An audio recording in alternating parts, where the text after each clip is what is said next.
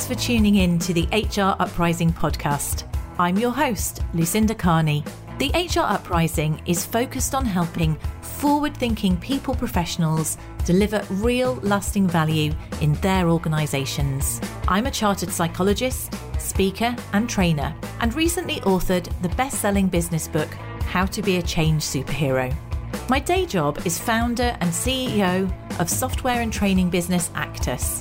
This gives me the opportunity to work with other businesses like yours. We are focused on building a better workplace for people wherever they are located, with the help of our performance, learning, and talent management software and our training and consultancy services. Every week on the podcast, I will be covering different topics and challenges, joined by relevant experts and real life people professionals. Thank you so much for tuning in.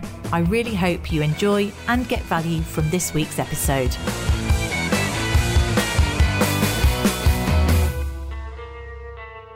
Hello, and welcome back to the HR Uprising podcast. I hope you've all had a great summer. It's been hot, hasn't it? And today I thought I'd kick off with a solo episode. It's always nice to th- give you some fresh content. And I've been looking back over the 169 episodes, I think it is, that we've done so far. There's some great content that's already there that you can go back to. Um, I'm going to revisit some bits of it and obviously going to come up with some fresh stuff, but I've been looking at recurring themes, uh, things that people might want to know more about. You want more practical. Whenever I get feedback from people, it's often about how much you like practical things.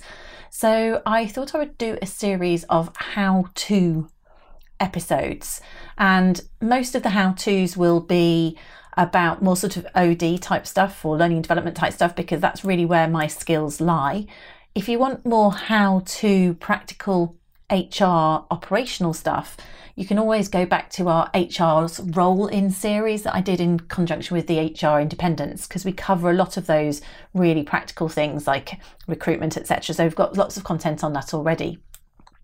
So the sorts of topics I'm going to cover in the How To series, and I'll pepper them throughout the next few months. I'm not going to do them all one after another. I'll also be getting guests on. This first one, I'm going to talk about how to show we are strategic or how to demonstrate that you are a strategic HR professional. Um, it's really about demonstrating your credibility. And I want to do that one because I think it's something that is so often. Uh, brandished against us. I think many of us don't feel confident in this area, and I thought that that would just be a good practical way of um, helping people that might be relevant to most people. I'll also go back to other topics and build on those, which I know people have talked about how to manage a change project. We've got lots of managing change, but how to take on a specific management change project, how to deliver 360 feedback, how to set up a mentoring program. All of those are ones I'm planning on doing, and there will be others as well. So, uh, in terms of this particular one, for me, as I alluded to previously, whenever you look at surveys, the CIPD survey, criticisms of HR, it's often that we're not seen as being strategic. I don't believe that we're not. I believe that it's about the way we present ourselves or maybe about our level of resource. If we don't have the time to be able to understand a business, be long term, do those things in place, or we don't have the confidence, we suffer from imposter syndrome. Great episode I did on that. We'll put links to previous episodes incidentally in the show notes that might be relevant. So, imposter uh, yeah, avoiding the imposter complex is a relevant one if you feel that way. So often it's about confidence. So, what I thought I'd hear is be explicit. Obviously, this is my thinking on this. I'm not saying that I'm an expert. I'd be explicit about what I think we can do if you want to demonstrate that you are credible, strategic, HR professional, people professional within your organisation.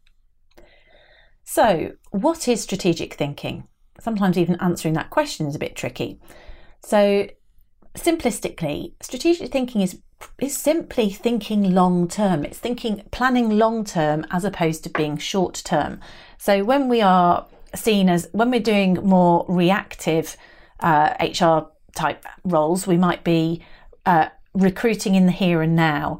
We might be dealing with an, a performance issue that has arisen. So those are more reactive, but strategic versions of those might be about working on attracting the candidates that we need for the future. So, employer brand type things. It might be about addressing attrition issues, stopping us from losing people in the first place. It might be about um, strategies for developing key talent within the organization um, and pathways for people to grow and develop, that sort of thing. Or in terms of the performance management, it might be about making sure that you've got a good performance management process, that your managers have the right skills um, and are giving people the best platform to be successful. That's my that so uh, those are strategic ways in which you might address uh, operational issues. And the challenge you have, that's actually my fifth point, actually, at the end, I'll come back to this, is when we're so busy doing operational HR issues, we don't have time to be strategic to fix the problems in the in the first place. So that is something that we need to to balance. So in terms of how we can do this, I have made five high level points about how I would say we can demonstrate we're strategic. So let me outline those first. My first point is you must, must, must understand your own business or organisation right now and into the future. That includes understanding what are the current and long term goals and strategies, what challenges or obstacles need to be addressed in order to achieve those strategies. You also need to be aware of the external environment. That's so important at the moment. Think about PESTLE. You've probably heard of PESTLE, a strategic tool. It's a way of analysing or being alert to environment. So PESTLE stands for political, economic, social, technological, legal, and environmental.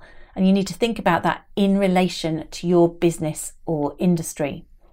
So, for example, political, if we were to have a change of government, what might that make a difference to your organisation? How might that um, influence you? If you're in education or um, health service or actually any business at the moment, uh, that could have an impact on you, some more than others. Economic, what's the inflation uh, that current that we're going through at the moment likely to have impact on your people? How could that affect them? What could you do to support them? And that may link in also to social. Technological, what technological um, requirements are coming down the line or are evolving within your organisation? What impact do they have in terms of either recruitment or skills within your business? Legal, um, are you in a highly regulated industry where you may need to ensure people are compliant or upskilled or have better audit of how people are uh, you know, meet, demonstrating you're meeting your legal requirements and environmental uh, in terms of all sorts of things there, I guess, whether we're talking about droughts, uh, if you're in an organisation that may need a, a, more of a green policy, air conditioning, people being too hot or too cold, uh, um, maybe that's a sort of a social one, but all of those is just thinking about that they're all going to be relevant to a different degree based on the organisation that you're in, but you need to think about the impact of these things. There's no point being in a vacuum thinking just internally. Think of how those things are going to influence your workforce. So that is all me talking in length, I guess, um, about the very first point where it's just so important to understand your own business organisation now and not just where it is now, but where it wants to be. So you need to know what the long term goals and strategies are. And if those are not explicit, you need to find out what they are. You need to understand what challenges there are in achieving that and how they might be impacted by the external environment. And then fundamentally, it's about making links between these and how people strategies might support or impact them. This is the critical role for me as someone who is in HR or OD because lots of other areas won't get it. They don't necessarily get it or they don't think of it first. And I'll come back to that later when I talk about something called lagging indicators. So it's your job to help your colleagues in other aspects of the organisation understand that people strategies will directly impact those. And you may need to explain that or ask questions to help them. So the first point is understand it. The second one is make overt links about how people strategies will link to these. Because if you don't do that, you're never going to get uh, investment support, whether it's resource or money. The third point I say is speak up. And that may mean asking open questions about colleague to colleagues about the likely impact of specific initiatives or investments themselves and how they might impact strategy. So, for example, maybe you're going to invest in a whole new set of processes, some uh, new processes, or a new set of machinery, um, or a new CRM system. So, someone's making a case for something to be invested in. What is the impact likely to be of that in relation to your overall strategy? Is it actually going to help it or hinder it? Is it linked to it? Are there conflicts? Might it backfire? Um, on in terms of uh, you know doing something at the same time where there are other conflicting priorities. You do see that sometimes happen. So maybe you're going to do an organisational restructure just at the point when you need people to feel really stable and secure um, and deliver a consistent service to people. You know, so, so often things don't link together, or you're going to roll out a brand new system uh, at a point where you've got some customer crises or there's something broken in the system and that's going to make it worse. You can have, you know, it's not, it needs longer to test something or to link it together. So you can ask open questions. You don't just need to sit um, in an environment and just be the HR expert. You also ask other people take active interest in other areas and also ask how they might link as a um, someone in an HR role, quite often we're the ones who can encourage broader, more creative thinking and thinking, how is there a way in which we could address that in a different way? You can introduce facilitation, you can introduce exercises, you can introduce personality tools. Um, not so long ago, I did a podcast episode on the six hats uh, de Bono's Six Hats, if you want to go back and listen to that, you could introduce something like that, which would get your peers um, colleagues, or if they could be senior, you run it as a session um, to think more broadly. So that's the third point. Ask open questions, speak up, and take interest in areas of the business that are outside of HR. Number four is promote balance between leading and lagging indicators of success. And I'll explain what that is when I get to it later in the podcast. And number five, back to where I almost started, walk your talk demonstrate that you can prioritize and delegate to show that you're thinking long term rather than being reactive. There's a, an adage the urgent is the enemy of the important. And that means you can end up doing things that are urgent, but they're not necessarily the most important things, which prevents you from being as effective as you could be. Read on the seven habits if you want to know more about that. Okay, so then I'm going to go to each one of those five areas and go into a little bit more detail and I'll come up with some examples. I'll try and give examples from different industries to make it as relevant as possible, but obviously I'm not going to be able to touch on all of them and sometimes because they're not industries that I'm in, I may not get it perfectly right. So let's go through some examples here. If we take a topical one at time of recording, which is universities. We've just had um, GCSE results out today, and last week was A level results.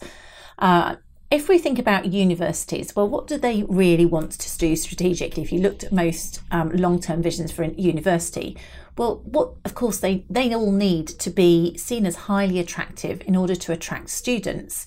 Um, they need to attract students through a number of ways, but actually their funding is based on their student numbers, particularly international student numbers.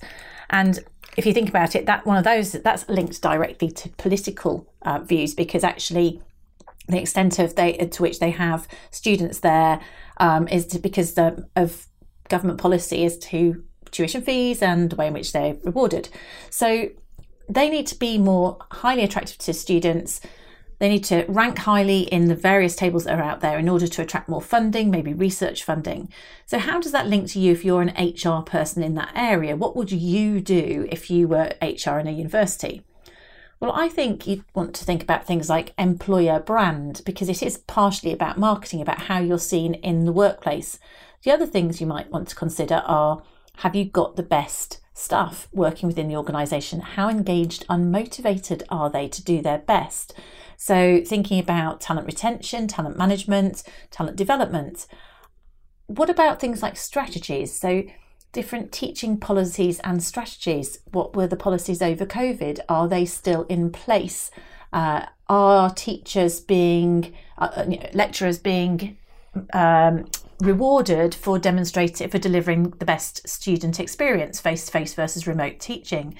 All of those sort of things might influence the overall attractiveness of the university, which in turn is going to influence the amount of money that they have in. The thing about that is if you are an industry like um, a university, then you are lucky enough to have outside data because there's absolutely loads and loads of um, satisfaction data, um, rankings, etc. So you've got data that you could look at. But if you're not in an organisation like that, of course, we can develop our own measures. Maybe you're in a different industry where actually you're suffering from attrition because a new competitor has come through and they're poaching your people. What is it, therefore, that's so attractive about that particular competitor? How could you compete with that? Is it their employer brand? Is it something about the the reward and remuneration, the package that they're doing? Is it about the fact that people are disengaged in your organisation, so they're looking for something else to do, so they don't feel connected, they don't feel a sense of belonging? That might be about performance management, how well you know managers are performing and managing people. It could be about you know, so our, our managers making people feel wanted, loved, know what their expectations are, do your managers have the skills to do that? Do they have the motivation to do that? So, all of those, we need to think more deeply about what might be causing this problem in order to think about what could the HR solution be for it. Other ones that you might think about, which are all sorts of industries, are things like unionized industries, where maybe there are issues in terms of strikes, people suffering hardship in the environment that we've got of increasing costs how could you get on the front foot for these sort of things with your people? Um, how could you maybe work with unions to prevent strikes from people and the whole sort of pay inflation? Are there other ways in which you could solve these problems without long term pay, uh, pay inflation? I don't know whether you can do bonuses or whatever there might be, but thinking about how can we be transparent and supportive about the challenges of the environment that we're in so you don't end up with the organization at in conflict with people through unions because that's not helpful um, overall. And let's say universities going back to if you were having that in a university, we've definitely seen strikes with uh, uh, university staff, unionised university staff during exam time which will have impacted on student experience and quite unfairly you might you might see. On the other hand you might think actually the lecturers are treated unfairly because of pensions etc there's always two sides but the main thing is in hr professionals how can we maybe get ahead of it? If we're going to be strategic spot that that problem's coming down the line and try to develop ways of preventing it impacting on your long term goal of being a great um, employer and providing a great student experience and therefore being a high ranking university. Other examples might be you're a technology company, and let's say there's a brand new technology coming in, and you know that people need new skills. It's not necessarily one that lends itself it may work you know work in a different way i i worked for a telecoms business and then convergence they talked about which is basically what we all do now which is broadband that was seen as a very different technology to telephony and not all of the telephony engineers were going to be able to adapt to the new technology. So there was something there where you needed to grow your own or recruit in people who had the new skills or but you also needed to be able to have people who could retain their legacy skills and still support existing clients that were using older technology. So that would be something about really a development strategy there about a talent development strategy. The nhs oh hats off to anyone who works in the nhs at all let alone in hr i think it's a very challenging place to, to work. I mean again, they are affected by strat- uh, by politics. Brexit, there's no getting away from the fact that Brexit will have affected. They were already short of skills, um, but they're even shorter of, of stuff now. That would be maybe mainly affecting nursing staff, but also medics. Interestingly, going back to the university point, I only found out this year that we have a real shortage of doctors in this country. You'd think train more up. But actually, there are loads and loads of people who didn't get it's so competitive. I think it's something like 10% of people who apply for medicine get a place. So that doesn't make sense, does it? You'd think it doesn't make sense. Well, the reason for that is that the government subsidises medicine places. So we have a chicken and egg situation. And actually, this is interesting. I'll try not to be too political here because it probably applies to all political parties. The big challenge we've got is a balance between short term and long term. And there's no motivation for a party, particularly um, off the back of COVID, and various le- elections to think long term. So there's lots of short termism in politics, unfortunately, and actually investing in, in medical places, investing in sorting out our sewers so that we don't uh, put put sewage into the water. All of those require long term investment, and short termism of our politics means that the NHS is always changing. We, we waste, there's huge amounts of waste because we focus on short termism. What do you do for that in an HR, moving away from the pol- political situation, given you can't do a lot about that if the government's not, not going to fund more doctors?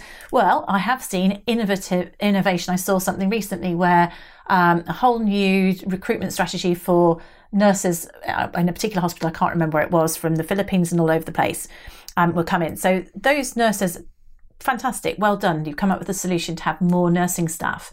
But then what you need to do is make sure that they fit in culturally. It's not just simple as bums on seats. We know that people from different cultures they work slightly differently. Um, I know that certain um, cultures see the roles and responsibilities of being a nurse different to maybe the existing ones. You need to find out ways to really, I think if I was in the NHS in, in a role there, probably the most important thing is culture and well-being strategies to to look after the people that are still putting it putting their, so much effort in day in day out and to try and keep the morale up I'm going to move on because I think we're not going to solve the NHS. Um, it's, it's uh, just just um, thoughts out there for anyone working there. Working there, uh, financial services entirely different. Well, they're interesting. You've got lots of knowledge workers, typically high earners, probably really quite liked uh, working remotely, and are not going to be keen to come back to the office like working remotely because they've probably had quite comfortable homes to go in, generalizing, but you know, lots of that sort of going on in the southeast. Well, they're not going to want to suddenly come into the office five days a week, yet some businesses are wanting them to do that. I know it's not financial services, but I think it was Apple that was called out wanting everyone to come in. If you're in HR in that environment and someone at the top is saying, we want everyone back in five days a week, well, that is a great example where I think you have to push back and understand why. Why are they doing that? Is it just a control thing because you can't see people? if it's a control thing that's not really legitimate, in that the risks of doing that is likely to cause, presumably, um, and my experience is certainly most staff in those environments do not want to come back in five days a week. So if you do that, you're just going to encourage them to leave. So what you'd want to do is challenge the thinking there. Is it about productivity? Okay, what's the evidence that there's a productivity problem? And therefore, how can we deal with it if there is evidence? Is the issue visibility and access for younger staff to see the senior people. If that's the issue, what can you do about that? The reality is there are solutions that don't have to be the blunt solution of just bring everyone in five days a week. And it's our role as HR to challenge blunt solutions, push back and come up with creative ones that are more in everyone's interests and are less likely to cause long term problems, people problems. So hopefully that was a number of examples, of one of which might resonate with you about thinking about the long term goals of a business, where you want to go, how that might be impacted by the external environment or specific challenges, and how you can make links between those and people strategies. Now, the point of making those links is you actually have to make those explicitly. All right. You can't just make them in your head or in a strategy on a piece of paper. You need to help and, you know, repeatedly explain those links, particularly when colleagues might be driving other initiatives or which may go against them. So you might want to or, or, need to be prepared to challenge people. So be brave. That means get over the imposter complex. And this is the way in which you can, you know, stand up and be seen. Uh, you know, eh, let's go back to the example I used in terms of maybe an MD um, demanding everyone return to the office then you might want to say something. Okay, I wonder whether we should consider the potential long term risks to morale of doing that. Right, so that's more of a statement, a gentle challenge. You say, I wonder whether we should consider. It's quite a gentle way of doing it. You could say, okay, what do you think the impact might be given that 80% of people in the survey said they preferred to stay at home? So you could say, what's the impact, which is a little bit more direct. You, you read it as according to what's you. you the here is open questions and getting people to think. You could say, I'm not sure that's a good idea because 8% of people want to retain it. So there are different ways, but the point is be prepared to challenge. Often, open questions are the safer way of doing it in a kind of non confrontational way. Or I wonder whether we should consider is, a, is there a better way? And then linking to the data, because 80% of surveys said that they wanted hybrid working and our productivity hasn't declined. So there's something there where being able to just challenge and ask questions, or you might have something where uh, people are trying to recommend spend in a certain way. I don't know, uh, a marketing open day or a new CRM system, whatever it might be, where the business is thinking that something is the right thing to do. We need to be able to ask open questions about what's the impact of that how do we see that linking with our long term strategy? Are there any risks or conflicts between strategy X and strategy Y, both of which are likely to require IT, for example? Um, so, thinking a bigger picture, don't sit as some person who's just the HR professional. If you're assuming you're you're sitting within a larger team, and if you're an HR department of one, then you probably are able to influence long term strategy. And I know lots of people who listen are in those situations. It's about showing your broader understanding and strategic um, understanding of the business. A linked point to this is being able to challenge dependency on lagging indicators, basically understanding the difference between a leading and a lagging indicator. And this is something I talk about when I do um, the balance scorecard, which is a common tool that businesses use to measure success. And one of the reasons the balance scorecard, again, I've done a podcast on the balance scorecard, where that came about was through um, Kaplan and Norton. They came up with it. Uh, they they had illustrated that too many businesses were being run just through financial metrics, and the risk of that is that a financial metric alone, i.e., the balance sheet, uh, and generally the FD is the most powerful person on a board after the CEO the reason um, that wasn't the only way forward is because the balance sheet is really a lagging indicator. A balance sheet is showing you what you did last year. Now, a leading indicator is something that's going to give you next year's balance sheet. So, if you think about it, it's illogical just to figure up, focus on financials when what you're going to go forward is about leading indicators of next year. And um, a, a balanced scorecard would talk about other types of things around process, customer, um, organizational growth. And you can look into that in more detail, but I'll just give you an example here where you might illustrate it. So, if we're talking about it, many, many businesses focus very much on the financials and direct measures or direct things that impact the financials directly. So, uh, an example might be cost generation. So, if you are looking for a direct measure of cost generation, it might be marketing spend, um, spending on salespeople, or sales things.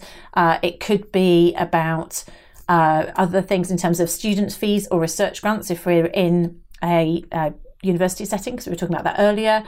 Or it might be about cost reductions. So, it could be reducing costs of resources, it could be negotiating with suppliers to reduce costs, it could be reducing people, redundancies, um, or fixed assets such as rents. So you can have direct measures, and some of those, if we did that now, for example, a cost reduction, in reality, that's not going to save us money until next year. So redundancy programs, they don't say they are a leading indicator, but they're a direct um, leading indicator that's going to impact the balance sheet. But they're also really blunt indicators. So wherever you cut people, that's going to have an impact on motivation and morale, possibly, and maybe even ability to productive for the long term. So, as people professionals, we do influence the bottom line, but generally we do it indirectly. And that can mean that we're overlooked. Basically, because the problem with indirect measures is that they are indirect. The results might correlate, but it's often hard to show direct causation, unlike direct measures but people are becoming much more aware of those. Things like employee engagement have been really consistently correlated with many, many direct measures from, uh, you know, in terms of customer satisfaction, retention. there's, it's very correlated. It's, it's quite widely accepted now as something, as are many others. But it's our job to demonstrate credibility in this area. And this again is where data is our friend. So, you know, can we point to other industries or organizations that are modeling certain behaviors that we're recommending? Where maybe they've got a great employer brand and they invest in that, or they uh, they invest in an internal development program or management development program and have better results? Can you benchmark within your industry? And think about how you can influence these goals or challenge through these indirect people measures. I was thinking because I actually have come across these specific ones. So it is again, it's a little bit higher education um, emphasis here. Uh, however, many of us will have students or, or, kids in this environment, so I don't think it's too far off. But um, I have had conversations. I have a daughter going to university this month, next month, and um, there are two real examples that I've come across of university strategies that would have been influenced through HR during COVID. And I thought, I wonder how influential the HR department was and whether they had considered the long term impact or, you know, it just says something maybe about the culture of those organisations. So let me give you the two examples and just think about the long term because this is in the context of strategy and, you know, maybe the the HR were outnumbered or there wasn't a strong HR um, position in, in one of them. So, example one, these are all based on real examples, but not one particular organisation. So, no return to face to face teaching during 2022. So, once we opened up the restrictions, they chose to continue doing face. Uh, they chose to continue doing all remote lectures. Um, and that was one of the reasons might well have been because they had got very large cohorts. So they'd let lots of people in, not through their fault because of the great inflation of large cohorts, but um, they were doing all lectures online because they couldn't fit everyone in a lecture hall, maybe. Uh, they might have had particularly strong unionisation, which resulted in strike action during end of year exams.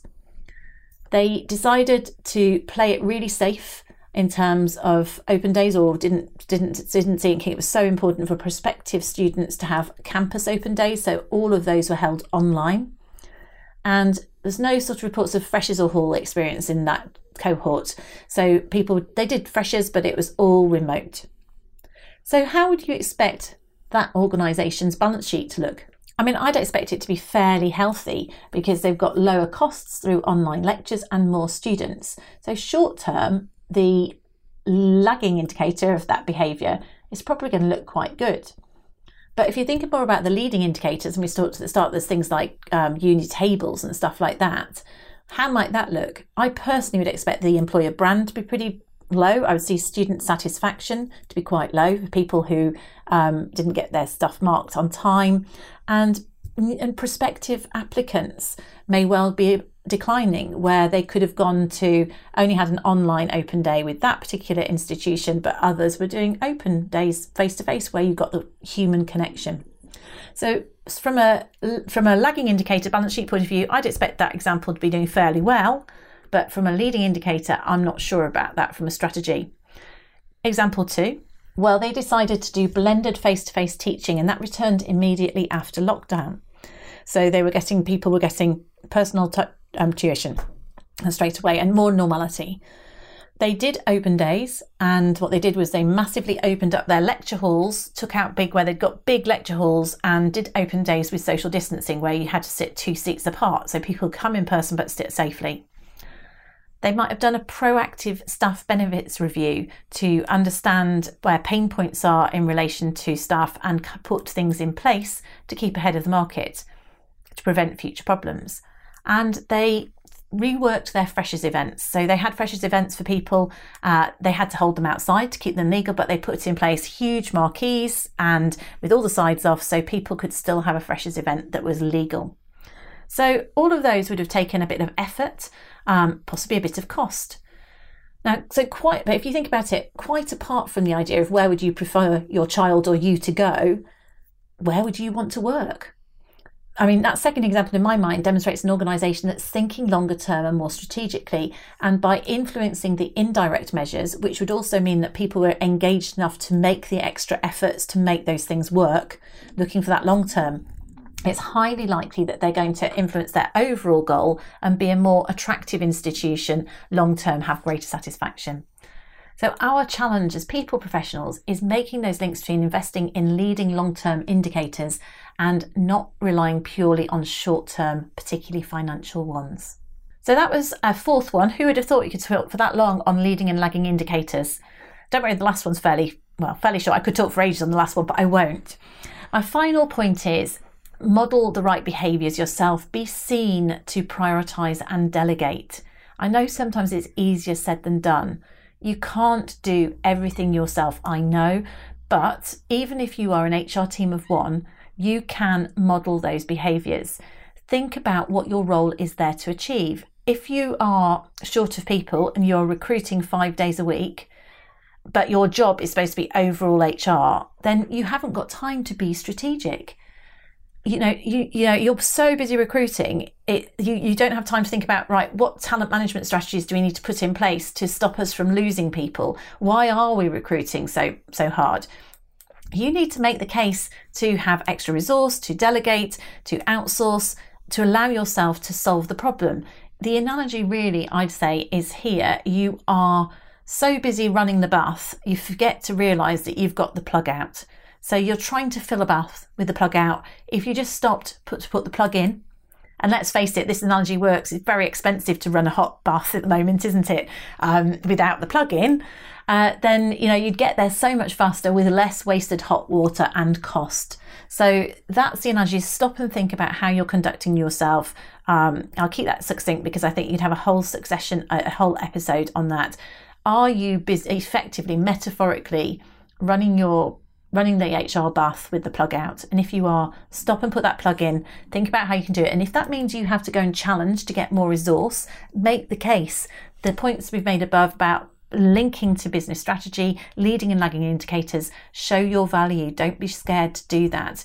And if you are behaving on a regular basis by asking questions about other departments, showing that you're interested, showing that you understand the business and you are credible, then you're likely to get that extra support and um, and buy-in and that extra resource. So back yourself really is what I'm saying. So in summary, we said understand your business now into the future, including current and long-term goals and strategies. Be aware of that external environment, thinking of PESTLE. Be prepared to make overt links between these and how people strategies might support them. Be part of the business, not just HR. So understand um, colleagues, ask open questions of colleagues about the likely impact of these initiatives um, and how they might impact strategy so that just because someone else shouts louder, they don't necessarily get all of the investment. Make sure you know you're an advocate for the overall business making good decisions. Promote a balance between leading and lagging indicators of success and make the case for the benefit of leading people indicators. And model the fact that you can prioritize and delegate to demonstrate that you think long term rather than being purely reactive. So I hope that was useful to you. Thank you for listening and keep an eye out for more how to episodes in the future. Feel free to let me know if you'd like me to do a specific how to topic as well. I'd love to hear from you. Thanks for listening. So, I really hope you found that episode of use. And I wanted to stay on the how to topic, but next week it's going to be a guest how to conversation. And I'm really delighted to say that I've got Jo Irwin, who is our most popular, most downloaded guest to date. She's done two episodes with us back in 2019, 2020, and has had more than 5,000 downloads of those episodes. So if you're somebody who hasn't heard them, or even if you have, they're really worth revisiting.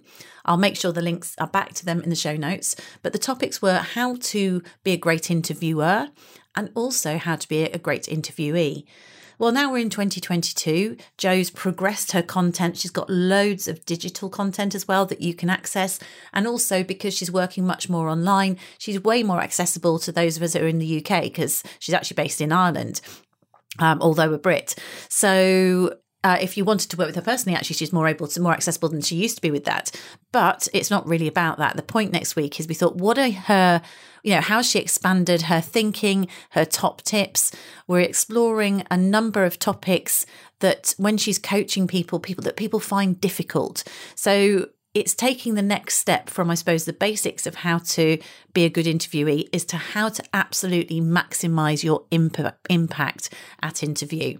So that's next week on the 26th um, of September that will go live. And also, if you have got any questions for Jo, I appreciate if you're listening to this on catch up, it might be a bit late, but she is going to be available to um, answer some questions live on the 26th on LinkedIn. So follow me on LinkedIn so that's the day you're hearing this. Um, sorry, that's the day, that's next week. So listen out for if you want to ask questions to Jo on LinkedIn Live. And we're also doing repeat date in October for people who perhaps miss it. So if you don't already connect with me, I'll be pushing stuff out or follow Actus because I'll schedule some events where if you wanted to ask Jo some questions live, you'd be able to do that. And we'll uh, be pushing them out on LinkedIn. So hope you'll find next week's episode really, really valuable. Do tune in and get in touch. And if you've got a question for Jo and you can't attend the lives, then why don't you message me or message me through the HR Uprising LinkedIn group and I'll put a, a post there where you can gather those questions too. See you next week. I really hope you found this week's episode useful and enjoyable. If you did, perhaps you could recommend us to a friend or colleague, or give us a review on your platform of choice. It really helps new listeners to find us. Now, you can access links to any of the information mentioned in this show via the website www.hruprising.com. Further free resources are also available at www.actus.co.uk. There you can also find out more about our software and training solutions. Finally, why not join our LinkedIn group, the HR Uprising, to share ideas and collaborate with other like minded people professionals? Thank you for listening to the HR Uprising podcast.